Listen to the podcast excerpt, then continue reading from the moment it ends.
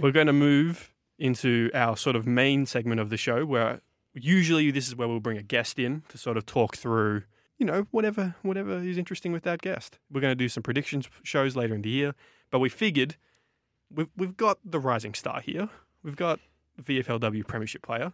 We might as well use you as a guest first, so people get to know you. I am now a guest. She has swiveled over into the, the guest chair. So I've just I just want to just talk generally about because to me Collingwood has been almost the most interesting club of the first three seasons, just from an experimental point of view. Like you've almost gotten a completely different list than I know you weren't there in the first year, but from the first year to now, it's a completely different list by five players, six players. You've got a new coach, new philosophy. Can you feel that? Is it does it feel different around the place to your first year?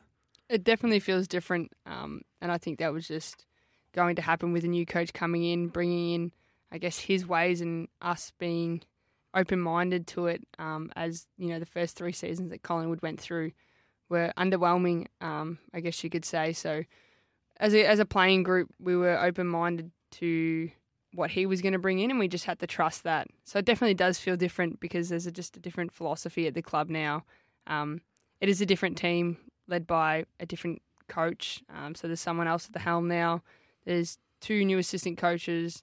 The S and C um, side of things is all brand new as well. So yeah, it definitely feels a lot different. Um, it probably feels like it's a step up from the past. Uh, I guess season. I'm going to say season because I missed the season with my foot. The season that I had, yeah, it's definitely it's definitely taken a massive step forward in terms of being an elite program, um, and that's something we aim to be is an elite program at Collingwood.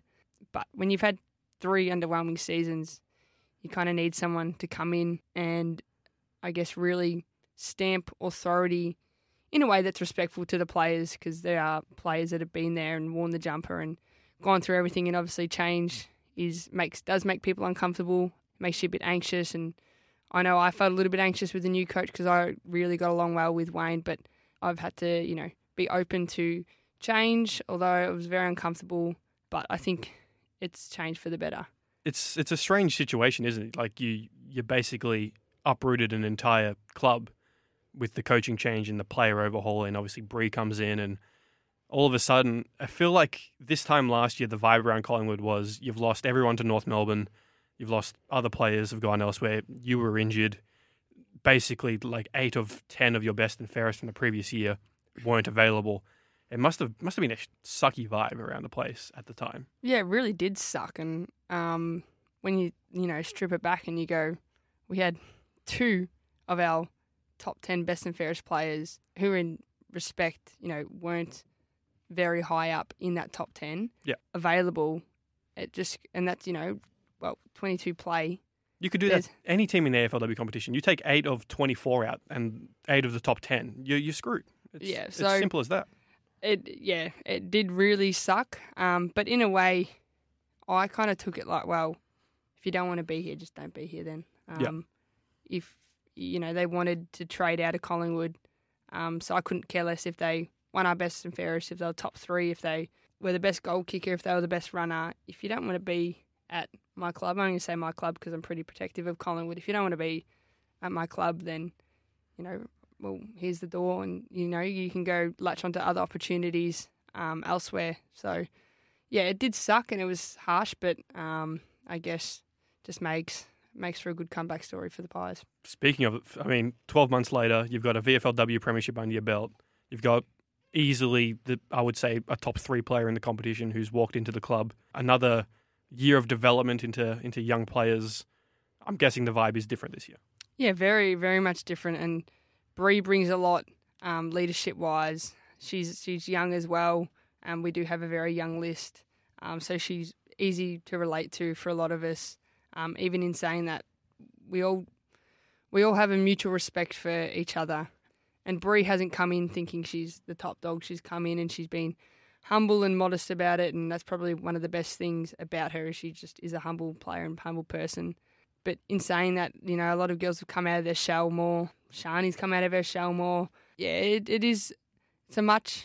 It feels like a more successful culture that we've got now. Even not losing anyone to any expansion clubs was massive for us, and that's a big big tick for us for a team that once again underperformed, but we still managed to keep the group together. Yeah. And play, and we were rewarded a VFLW premiership, but we want it to be an AFLW premiership, and I think with the team that we've got now and, and being able to hold this group together and further develop that that winning culture um, and that cult that family vibe, you know, we're a year ahead of everyone because we're able to keep our list together. Yeah, I mean, speak about of the VFLW comp, it seemed like almost maybe not because of the poor season, but because of the changes and the way things were, you guys almost took the VFLW comp a bit more seriously than the other Victorian teams, and you went at it with a bit more hunger and a few more senior players playing more often. Well, I think there's no harm. We only play a handful of games in the AFLW, so Yeah. um, although restricted by a point system, I couldn't see why, if I was fit, that I wasn't going to play because you know there's no harm in playing more footy. Yeah. Um, if you're bound to get injured, then you're going to get injured no matter what. So I'm glad that Collingwood, as a club, decided that each week we're going to play as many players, AFLW play listed players that we can. Yep.